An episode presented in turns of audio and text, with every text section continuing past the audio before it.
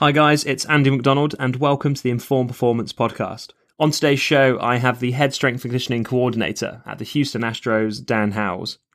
Dan is a British S&C coach that has transitioned from the English Institute of Sport to England Rugby Sevens to now Major League Baseball with the Houston Astros. With these transitions in mind, in this episode with Dan, we discuss his move to baseball and how he structured the thought processes for developing and managing a strength and conditioning program and department. Hope you've been enjoying recent episodes of the Informed Performance podcast. Make sure you subscribe to ensure that you catch all the new episodes that we're releasing. But without further ado, here is the conversation between myself and Dan Howes. Hi, Dan. Thanks for coming on the show. Appreciate your time, mate. Thank you. I uh, appreciate you uh, inviting me on and and uh, over some performance orientated aspects.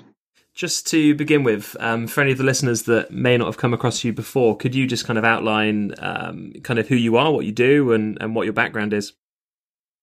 Yeah, so I'm currently over in the States. Um, my official title is Head Strength and Conditioning Coordinator um, with the Houston Astros, so the Major League Baseball team over here. And that basically um, leads me to, to to run the department over here in terms of strength and conditioning practice from from the MLB level all the way through to our, our Dominican Academy. Uh, we have different people in different roles across the organization, and it's my job to basically lead that team and, and with a performance orientated mindset and create as bigger impact as possible for performance improvement. And you were England rugby before that. How did that kind of move take place? Because you know, I'm sure those circles don't mix too much. Yeah, they're, they're pretty polar opposite. Um, I'm sure we'll get into examples later about how how polar opposite they are. But um, I'd spent five seasons with England, um, the sevens team specifically. Uh, I'd felt like I'd I'd achieved what I wanted to really there with with having exposure to different situations like two Commonwealth Games and and I'd also set out to it was a, a, personal goal to go to the Olympics with with the team. That's one of my main motivations for taking that role in the first place. Um, and I spent time developing a program, you know, a legacy on essentially a relatively shoestring type budget from an S&C perspective um, and a small team. And, and I'd learned a huge amount from that environment. And I just started to feel that I'd personally taken my work towards you know a, you know, a limiting end as, as such. And I was starting to think about other you know steps in my career.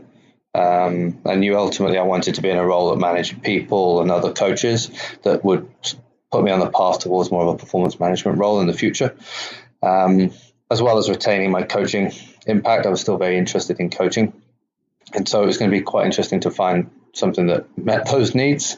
And then randomly, I had a, a call from a previous line manager of mine and asked if I was interested in, in listening um, to hear a little bit more about this role at the time with the Astros. And um, then a, when I said yes, a fellow colleague who I work with now reached out, um, you know, basically to see if I was interested. And, you know, he was reaching out to you know, various practitioners across the world in terms of recommendations that they trusted, and they threw threw my name his way basically. And um, yeah, I think that demonstrates the impact of building good relationships with peoples and peers um, as those reputations seem to have a big impact on your career, I think. Um, anyway, the, the Astros were looking for someone to fill what, what is my current role by identifying a problem, really, which is what attracted me to them as an organization. You know, they saw a need to upskill the department in certain areas of sports performance that they felt they were lacking behind other sports as opposed to other teams in their sport. Um, and so they wanted to ensure that their pool of or potential pool of candidates had experiences not only in baseball but other sports potentially that could be more accustomed to say load management or sports science integration. And so that yeah, that brought me to, to where I am now and the mere fact that yeah, they were looking at people to fill the role um, and relating it back to improving not only their the, the, the performance of a department, but also the impact on the players in the organisation was a big attractor to me. Um, and that leads me to, to where I am now in um, in the very nice West Palm Beach, if I'm right. Yes, yeah, I'm currently sat um, in my my house in the sunshine. But um, yeah, I, I I'm pretty fortunate. I'm very very happy to, to be where I'm at. It was a big big decision. It was a, a risky decision in some ways, but you know, pleased to have, have made the move and taken myself out of my comfort zone in that sense. Yeah. And what you know, what what are the big things that you think you've learned, or how do you think you've kind of developed as a practitioner um, through you know the process of changing sports? Yeah, I yeah, I, th- I think that looking back, you know, my, my early coaching days, I did some work at the University of Brighton as a as a, a very early stage postgraduate position, and and then I was fortunate enough to get into the IS quite quite quickly and spent five or six years there, and that really helped me understand the value of thinking about athletic performance in an, in a needs analysis perspective, and making informed decisions from that point onwards. And I was I was a young coach, but I had to work in that environment with numerous sports. I was working with squash, women's soccer, women's rugby. I was working with badminton, um, sprint cycling, I was working with disability cycling, uh, disability swimming, sorry, disability rowing, wheelchair rugby, and so I was actually changing sports hour by the hour in that environment, and I think that put me in a good stead to to create impact, and then you know essentially through the process of changing sports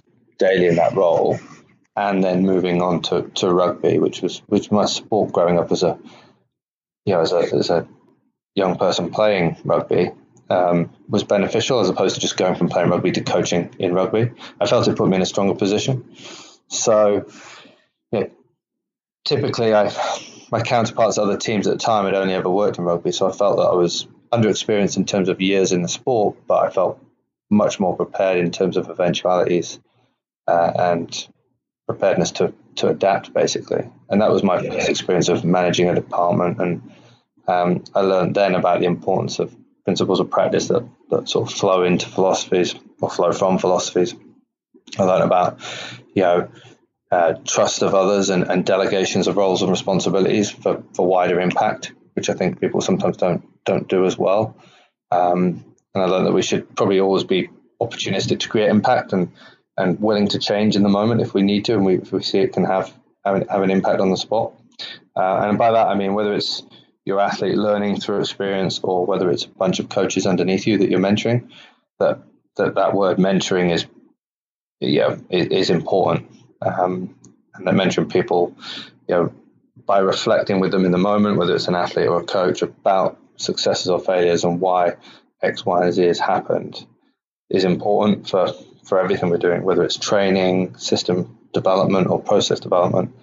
Um, and that's that's one of the biggest things I've learned through those two journeys so far is is how to be opportunistic um, as as possible. I think one of the biggest things in, Premiership rugby that I've taken into baseball was the concept of always being able to relate your principles and philosophies back to back to performance. So it really resonates with players because I think looking back, those players probably saw me as a young and inexperienced sort of head of, head of S&C and probably tested me on that but I generally felt pretty prepared to articulate why I felt we could, you know, add value by doing certain types of sprints at certain times of the week, as it would impact their performance in, you know, this way and that way. And and rugby was what they had an emotional attachment to. Performance was what what they had an emotional attachment to. And so I learned quickly that, you know, you know, if you have opinions, they tend to lead to debates, and that probably taking more of a mentorship role that may take you the long way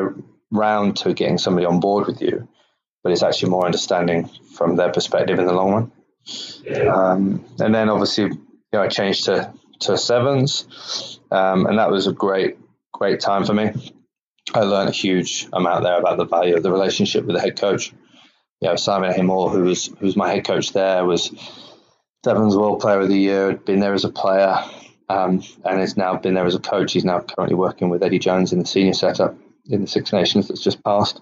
Um, and he's one of the most performance minded people I've ever met. And he kept me on my toes, which was, was excellent. And there's probably few sport coaches out there, in my opinion, who had the desire to understand all the details and impact around all departments uh, and, and the impact they can have on sports performance. And you know, with a relatively low budget for sports science and training equipment, we had a very high performing environment day to day, and, and that was largely driven by, by his standards. Um, yeah, and the big the big area of development for me this time, and you know, going back to your original question about what I've learned and what I've developed, you know, during that time for me was understanding, say, load management of players, and that every athlete, although turning up for the same session that particular day, will have had a very different path at that point. I think it was John Carty that talked a lot about biological periodization, and that everybody has a different, you know, response to the stimulus and um, th- that's been placed on them, and so they're all on different stages of development day to day. And so I managed to hone in on the information that was generated from things like GPS and, and HRV and wellness questionnaires because we didn't have a fancy AMS system to automate that work. So I could really get in and understand that data. And so that was a big area of development for me. And so I decided to develop this concept push pull with players, meaning that you know some needed to be pushed with a stimulus if they were a little bit behind, um, or, or you know in a state of readiness or freshness, and others need to be pulled back or protected from overload. And and by understanding the data, I could have clear reasons for acting this in this way. I learned how to articulate that to players, um, you know, ensure that we had that buy-in and they understood the bigger picture because they trusted your judgment as it as it was consistent. A lot of they have observations over time have been that people are inconsistent with their message, and that's hard to believe as a player, and therefore trust doesn't get bought from that point onwards. Um, and I feel that these days tech can limit the coaches of tomorrow um, because it limits their understanding of the data because it's automated.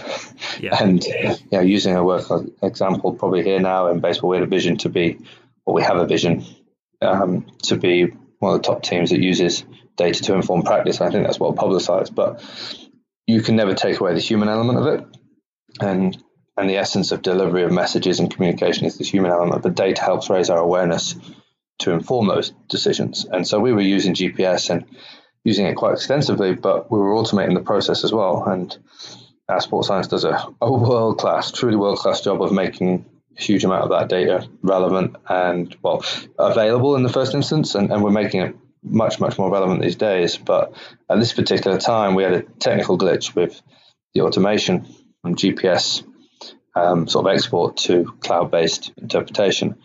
And so that, that information was getting lost, and it forced us actually to to get our coaches to go a little bit old school and download the data themselves and um, you know, assess it through Excel. And it was only then that those those guys really truly understood the information and, and could get into understanding the context of that information. As, prior to that, they were a little bit lost. So, you know, I, that that takes me back to those those rugby sevens days when I didn't have the glorified AMS and I was forced to see the data information day in day out and really become fine tuned to it. Um, and so yeah, and then I guess most recently the things I've learned since moving into baseball, I've learned that you know consistency is consistency in your message is, is vital, and that uh, you know that being on point and with your your messages to players day in day out, articulating the why is huge for buying, um, and that that that message needs to be paramount across your team as well yeah, these players need to be supported by the same messages and the same visions and values and and same reasons we do X, Y, and Z in our in our in our program, and then also that evaluating your practices consistently. Whether that's you know we do a lot of in-house research, but that yeah, that's going to help you update your systems and processes you know month to month or year to year to maximize their effectiveness and that's one thing we've done here that wasn't able to do as efficiently in, in say england sevens because we didn't have the resources mm. And how how much time are you kind of around the players themselves coaching? Are you are you kind of still face to face with the athletes themselves? Yeah, I think. Well, I know that if we look at the, the calendar year, so yeah, we've just come out of sort of a spring training period. I was on the on the gym floor day to day coaching day in day out, but also the beginning and say throughout and end of day coaching staff at the same time. Yeah. Um, but yeah, very much in coaching apparel and, and being perceived to be a coach because to be perceived as somebody more front office over here, I think is potentially you're negative for a coaching role because they see you more as a decision maker and maybe not understanding as much as you could do if you've been on the ground and having skin in the game, as they say. So I think that's important from from my perspective because perception is everything. It kind of you know drives a lot of a lot of outcomes. So I want to be perceived as a coach. I want to be perceived as somebody that um, has a player's interests at heart. Um, and so, yeah, I'll every day there'll be an element of coaching of players. Um, just depends at what level. So whether that's at our rookie level locally in West Palm during the season, or whether it's traveling to an affiliate to work with the coaches, but then he takes one group and I take another. That's yeah, very much down to the day in question. So they'll be coaching every single day of some sort. Yeah. And how how smooth's it been in terms of getting um, sort of rapport and buy-in with uh, you know a new sport and in a country that definitely knows that in the UK we don't play baseball? Yeah, I think I did. One of the big things I did when I came on board was well prior to coming on board. Once I knew I was coming over, was started to reach out to other people that I know had made jumps to other sports, maybe ones that they weren't as accustomed to. Um, and you know, one of the big messages I got from sort of fellow peers was that you know, be show your vulnerability and don't go in, even if you think you know X, Y, and Z about what you're talking about, just be open and, and candid about learning from the people that are already there. Um, and that, that was invaluable to help earn trust from the players and the coaches. So, you know, I asked a lot of questions. I took on board a lot of things. I, I challenged the potentially their sort of conventional wisdom, as it's called, and try to put other ideas in their mind. And you had conversations that were, oh, why why would you not do it in this way, or as opposed to I don't agree, agree with that. You know, so just very careful about my choice words and phrases, and um, yeah, obviously I was very aware of that, but I, it, it, generally came out. I feel like in, in, a successful manner so far, anyway. Mm. And uh, based on your kind of um, your experiences, how how is the kind of provision of S and C different between um, an American team and say an English team, or or the style in which it's coached and um, and organised? Yeah, I think. I mean, one of the other things going back to your other question here is it's not necessarily an American team. We've got lots of different um, cultures and nationalities as well. There's a hugely uh, dominant sort of Latin American population as well, which means there's a lot of Spanish um, speaking individuals in the clubhouse and in the organisation. So you do have to be aware of that as well. And and that's one thing that was different was sort of from my experiences in rugby, the diversity, national, you know, international diversity is not as vast as, as here potentially. But um, I'd say the biggest standout is probably the style of S&C provision. I think it probably, on first glance, probably comes from the college system a little bit. It has a huge impact over here in the States. Obviously, it's a big big revenue stream. Um, there's a lot of spectators. It's it's a big socially you see it as well. You know, locally in, in your your towns that, that buy into college football, for example. Um, whereas in the UK, the sort of diversity between a university and academy team and, and some pro levels is not that different, um, and, and is quite similar. In the states, I think with a huge huge, huge number of athletes and programs in the college system, there's a potential to have to be a little bit more generic in places to reach the mass, masses. And you do see, because it's much more of a scheduled environment, you know, with academia involved, it has to be somewhat militant in nature at times. And you look at scholarships and why players are there, that the motive is a little bit different. They haven't necessarily made it yet. And this is probably fantastic for consistency and session quality, but um, is it as performance orientated as it could be? For some programs, yes. For others, maybe it's not based on how many coaches they have. You know, who knows? But whatever the thoughts, I'd say that you know any coach moving from a college setting to a professional setting over here would probably need to be growth minded and quite adaptable because pro sports over here have got people who are you know some come some guys which you don't get in the UK teams have signed for X amount of money before they've even put on a shirt and that sends some players with their character and attitude one way, and then you've got some guys who are, who are signed for very little and and they have to prove their worth. Um, and so priorities change. There's lots of different levels of priorities with these players from that stand, that standpoint, and you can see, especially in baseball, for example, there's it's a team, but those guys are, are basically individuals that need to come together for games. But for the rest of the time, they're focusing on themselves and bettering themselves because that's the biggest impact they can have and they have to earn. They have to earn. You know, over here, the pro sports mainly the players only get paid for that playing time, Whereas in the UK, they're generally contracted for a season, which extends out over off seasons and pre seasons. So that changes the dynamic because S&C provision here, excuse me, in the off season, one of the biggest things we've seen here is that for four months of the year, they're they're off training with external trainers a lot of the time. You know, we have remote ways to program, whether it's through TeamBuildr and keeping these players accountable to conversations and and checkups, but some choose, and rightly so, to take some time out from us and go train with an external trainer. And so I see a lot of my off-season work being about you know relationship building with other external par- partners as such to benefit our players in the long run because I don't think that's necessarily done as well as it could be over here. I think you know we get good feedback from the places I visit and talk to about our intent to share information for, for the players' benefit, and we've had some really good individual case study outcomes from that, which again is probably is a problem we do not have it back in the UK. Uh, those those are definitely things that stand out as as different um, you know, between the two environments. Um, I think that um, you know we have to be innovative about training here, innovative about you know our types of learning and education based on language barriers sometimes, um, and then going down to the, the coaches themselves. Some great great coaches. One of the things that stood out to me when I got here was the just the job titles. You know, back home we're all strength conditioning coaches. Over here, self-termed generally as strength coaches, and so we've spent a lot of time reshaping that and understanding that you know we spend a lot of time focusing on the details around our sprint, plyometric, and conditioning development for, for our coaches and our players, and dedicate a lot of time to that because it seems to be an area that may not be as well versed as, as in the UK because you know soccer and rugby is is highly dependable on on the fitness side of things. Um, so yeah, those those are some standouts for me. No, thank you.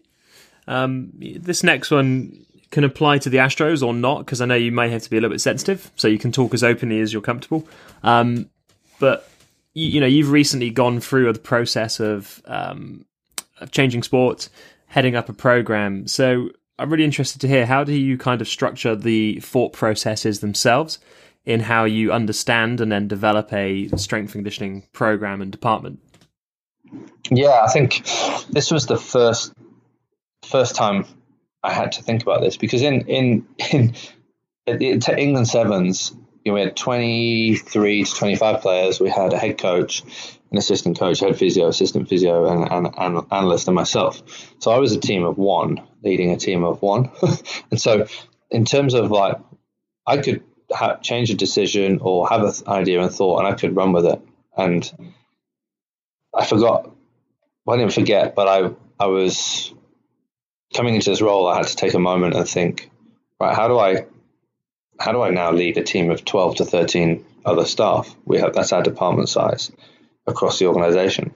And how do I do that when we've got some down in the Dominican, some up in you know northeast of, of the US, summit you know in Texas and all over the place. So how do I achieve that? And and just by you know an unfortunate situation where I was actually held back in the UK for an extra month based on visa confusion or complications, and so I I used that time and took stock and and used it to my advantage in the end. Actually, I, I basically skyped all our S and C coaches prior to me coming over here, and went through kind of like a you know first date scenario where we we just talked shop with each other, um, and ultimately I was going through some pretty standard questions and wanted to understand these guys as and girls as people really first and foremost and find out their motivations.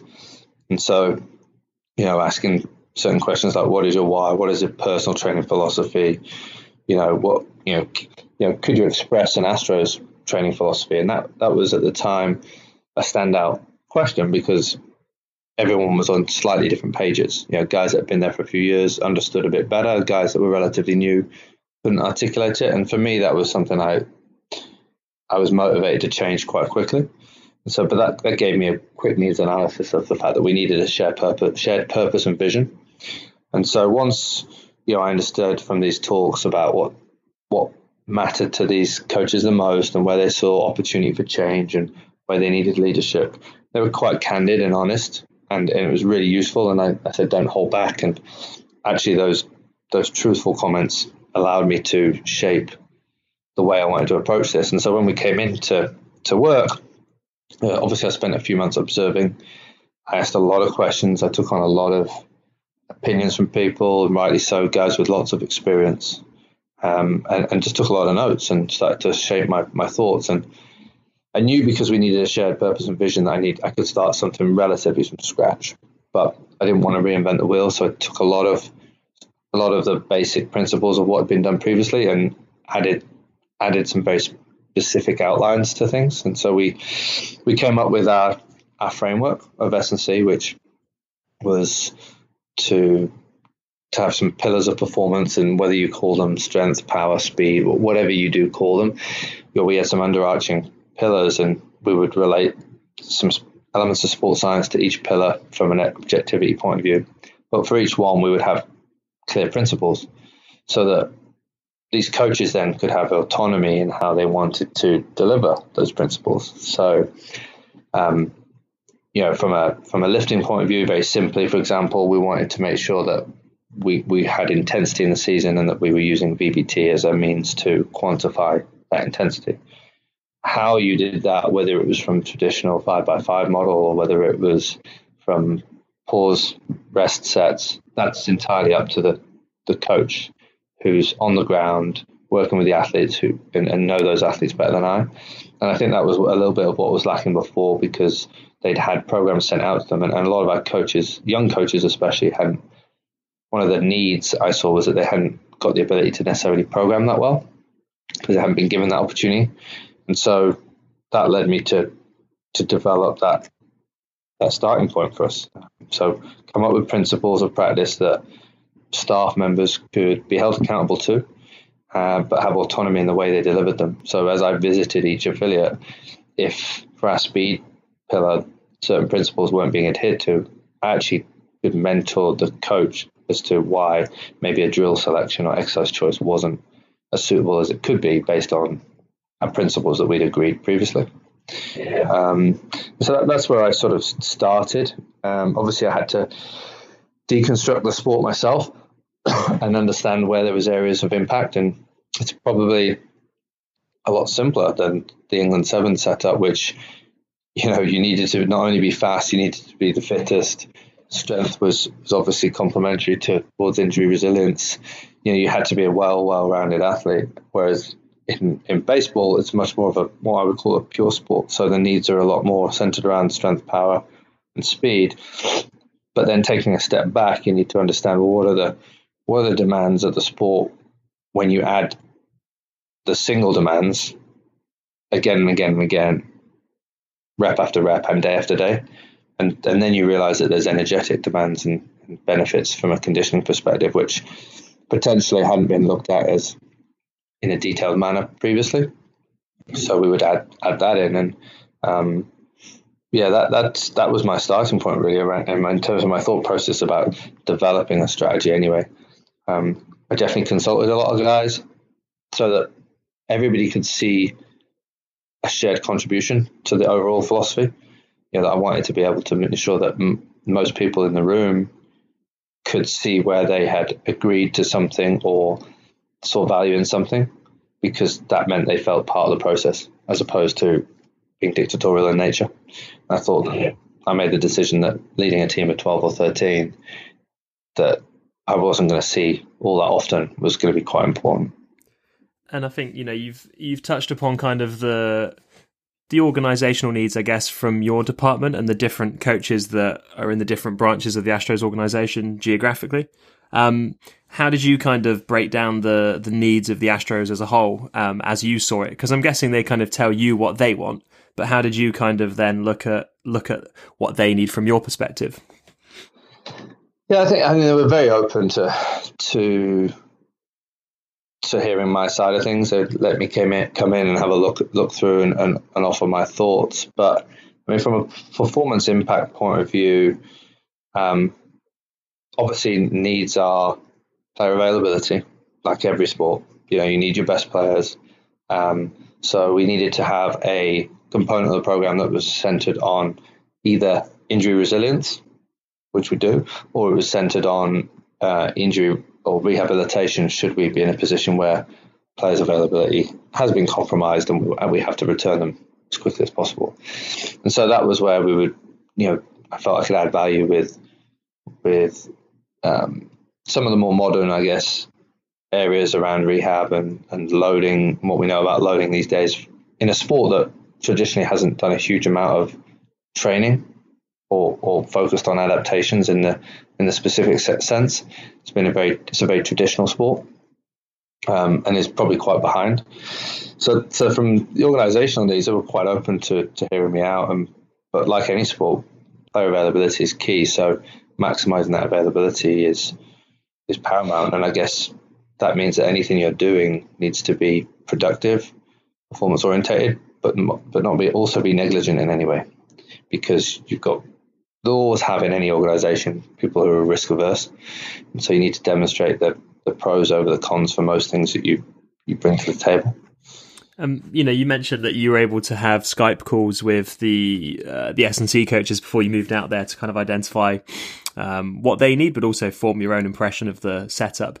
In terms of the athletes themselves, were you able to kind of visit or talk to any of the athletes to find out, you know, maybe what the certain athletes want, or uh, was that kind of something that you had to discover on the job when you arrived? I mean, it was yeah, nothing beforehand. On the job was definitely something I did, and, and I, and I took a good. I actually came out July, end of July, so there was only a month, six weeks left of the season. Um, more like eight weeks in the major league, but not much time left. So that gave me a bit of a buffer to just go. Right, I'm going to take the next two to three months to just learn about everything that's going on in this environment. And I think I had a six month directive basically from my line manager to say, by the six month mark, I'd like you to have clear philosophy for your department and principles practice uh, were were what I added to that. So those first two months were spent talking to staff, but equally talking to players and learning a bit about them. Again, showing my vulnerability, asking them to educate me, asking them some honest questions, just one on one about areas of development where they think we can be better.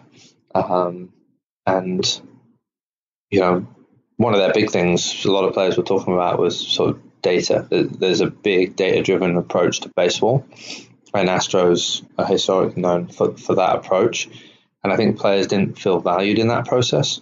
So, one of the things, you know, I've developed this phrase within our group of coaches about closing the loop.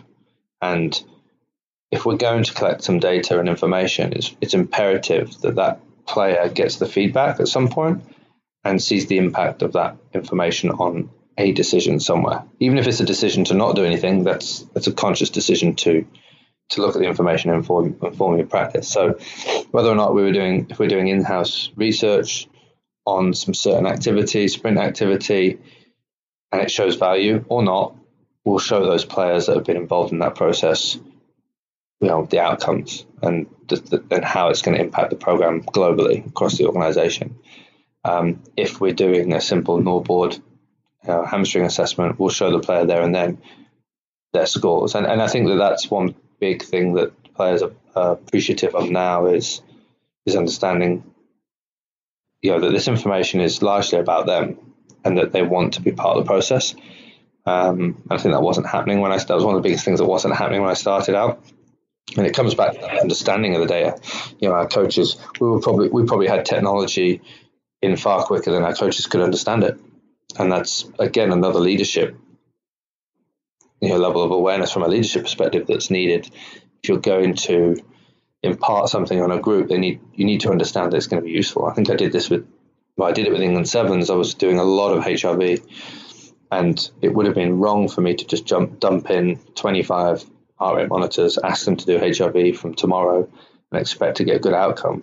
I actually spent a month with five players, case studying the equipment, interpretation, showed the whole group then the added value to it and why I wanted to introduce it to the whole group. And I think we had something around like 90%, 90, 93% adherence over the next three years when we were asking for five samples a week.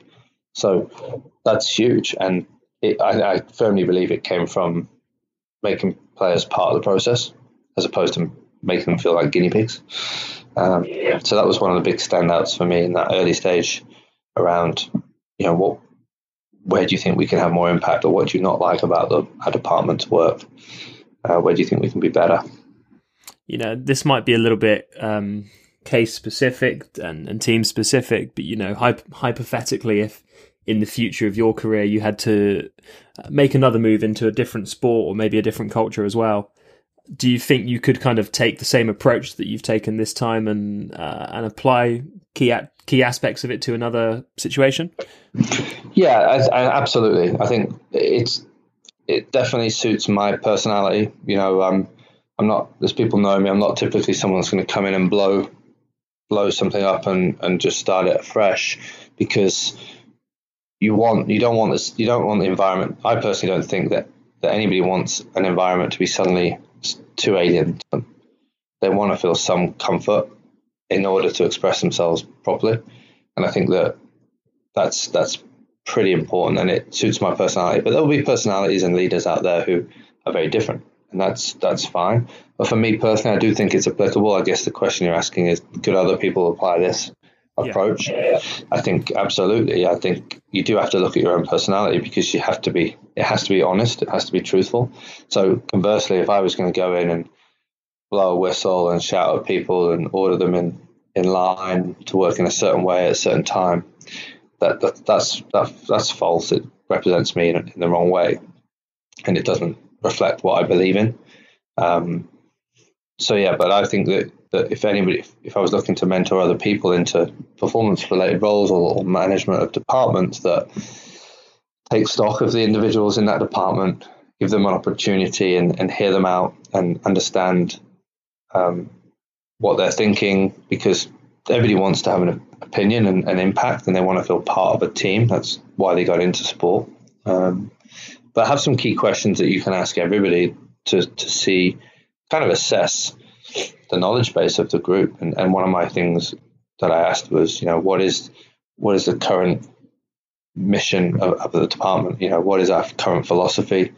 You know, what are our principles of you know, strength and power development? What are our principles around speed? And it's amazing how when people are asked that, it's not pretty hard to articulate unless you're clear about your thought processes.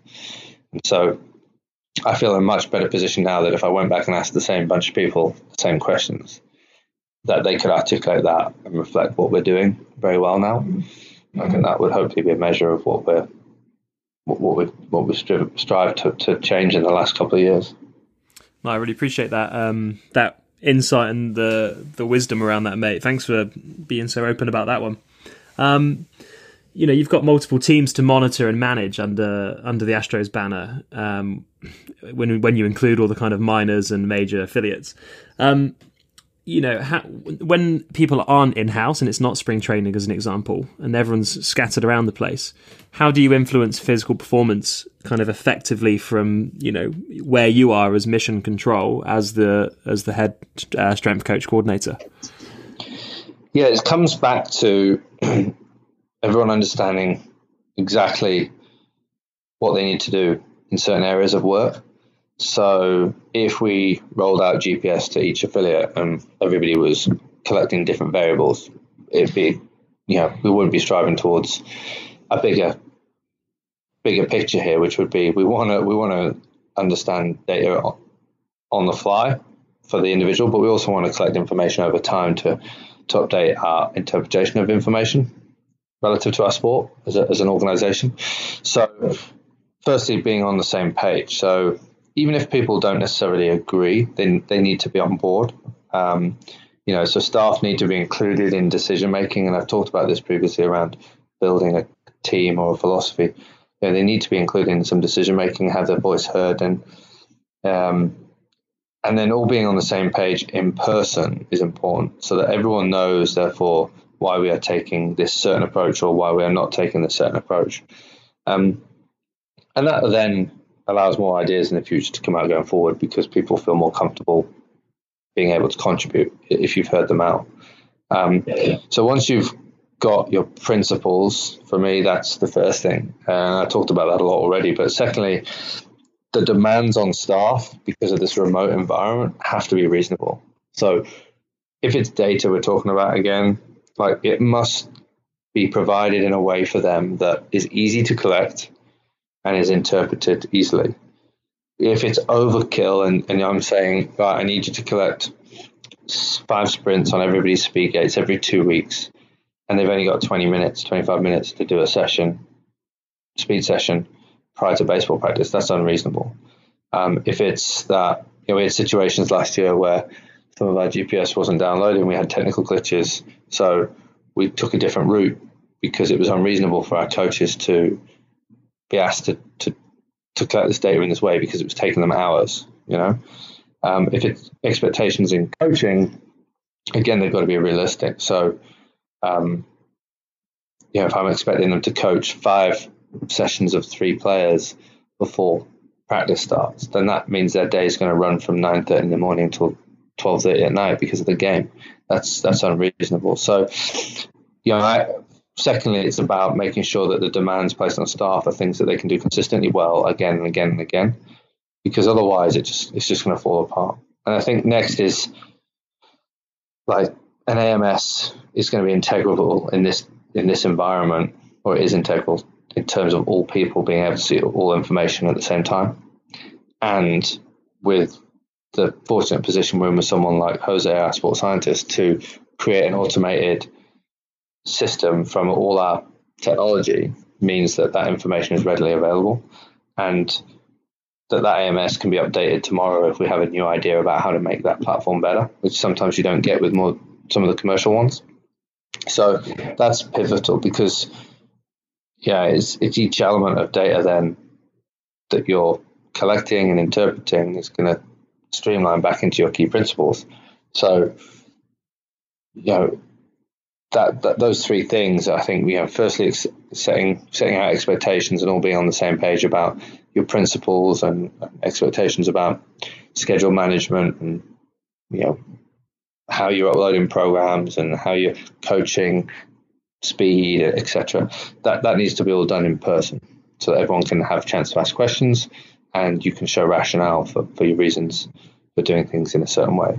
And then, then they're all on board. And then um, that those demands you have about the delivery are reasonable and that you're not undoing all the good hard work you've just done about everyone being on board by asking them to do to do it in a way that's not achievable in the climate you're in.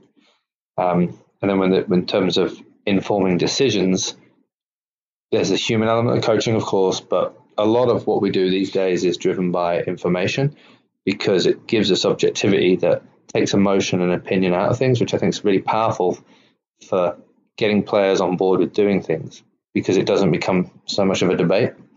But if you haven't got that information readily available for coaches to use at the drop of a hat, then you're probably limiting your effectiveness. So, you know, for me, that's the way, the, the three key aspects we do. And then from a human side of things, you know, I'm picking up the phone, talking to, to guys regularly about their, their, what they're doing, um, problems they've got. Um, obviously, there's some levels of accountability in terms of reporting. Um, from the standpoint of like load monitoring or even nutrition, there's a big nutrition component to the S&C's work over here in terms of catering and, and getting food in on the road, uh, budget management.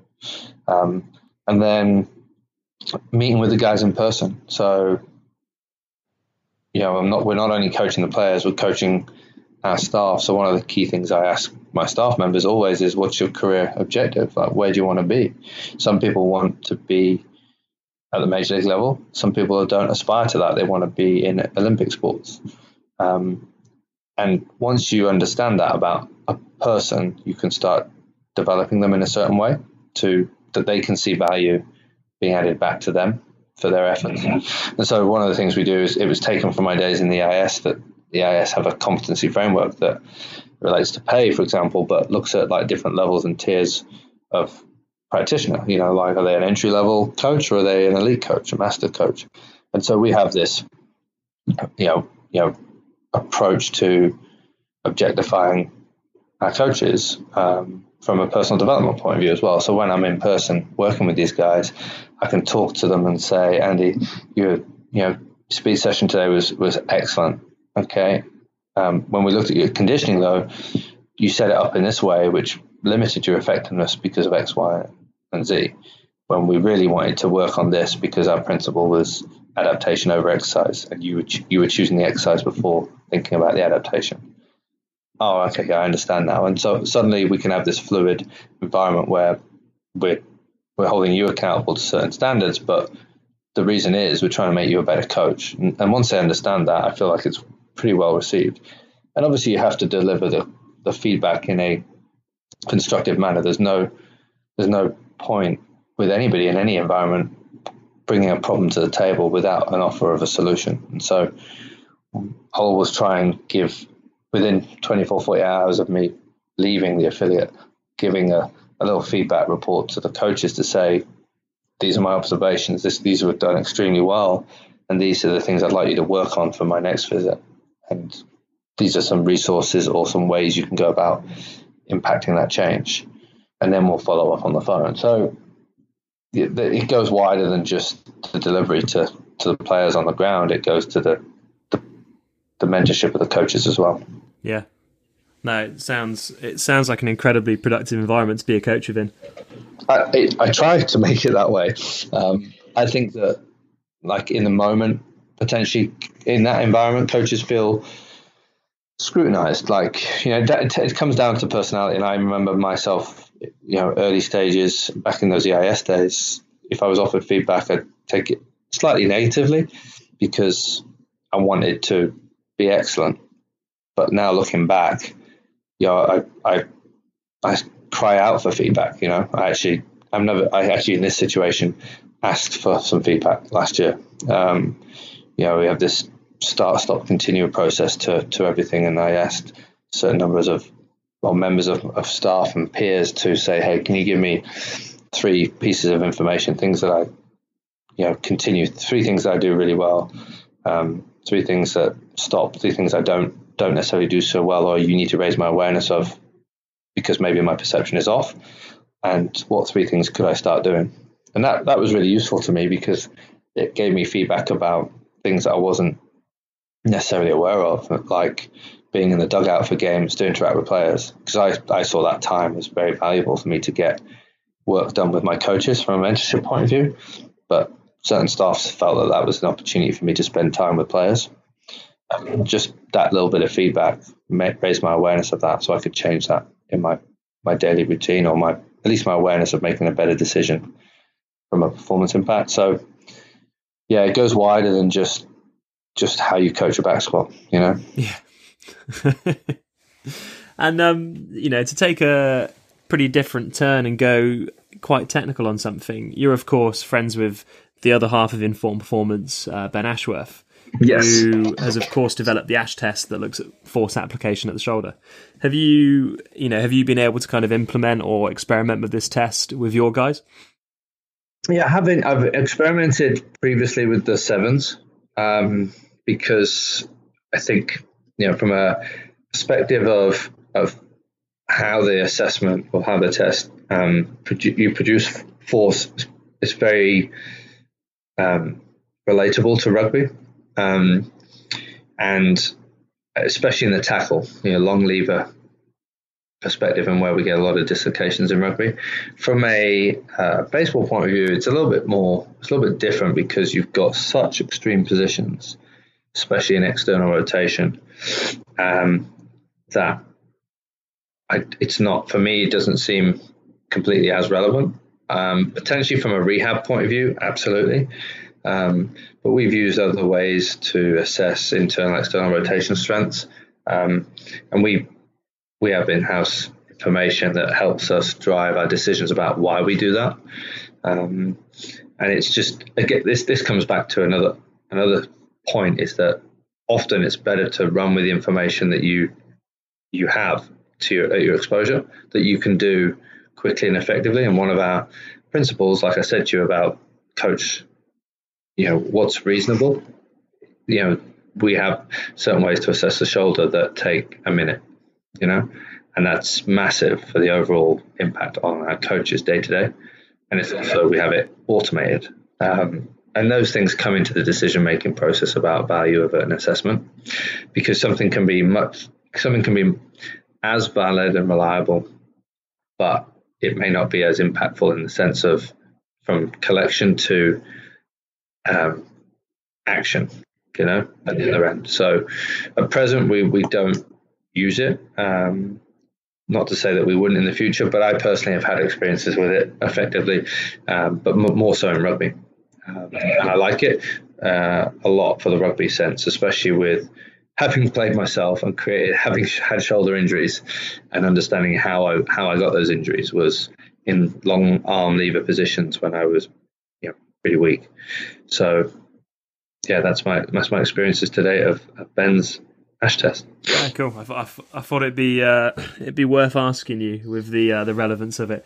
Um, you know, where are you active on social media? Is there places people can kind of follow you? Yeah, I'm on I'm on Twitter. I'm pretty quiet these days. Um, there's a lot of social media restrictions sometimes in, in different sports. Yeah. But I've just yeah, I found myself we actually the, the, social media type of environment that I would have probably shared stuff previously is actually more internalized now. It's another one of another ways to keep coaches engaged is to we share our work from different departments and different affiliates across the platform. And so that actually has just taken up my time in terms of sharing. I'm sharing with my team now as a matter of priority. So the stuff gets captured, but it doesn't get put out into the the, the real world uh, for everyone else as, as, as much as I used to in rugby. Yeah. But I'm yeah, I'm on Twitter as at Howells Dan. Um, but yeah, not, not as active as I as I have been in the past. No, cool. Well, Dan, thanks uh, thanks so much for coming on today. I think I'm definitely gonna come go back through this episode myself and make some notes. You've been you've provided a, an absolute wealth of of insight there, so I, I, thank you a lot, mate. No, thank you. I think hopefully, yeah, we we got to where we wanted in terms of we spoke about this a while back and, and wanted to anchor it towards a little bit more about departmental, you know, you know leadership and um, you know systems and structures a little bit more than you know what we're doing in the gym every day. Yeah, no, and I think I think we've definitely covered that very well today. So uh, credit you. Thank you. No worries. You're welcome. I'd like to thank Dan for coming on the show today. I really appreciate his level of detail and honesty regarding how he's approached the philosophy for developing and managing the Astros strength and conditioning department and program. Before you guys go, give us a follow on Instagram under Inform Performance or on Twitter at InformPod. But most importantly, thank you for listening to another episode of the Inform Performance podcast.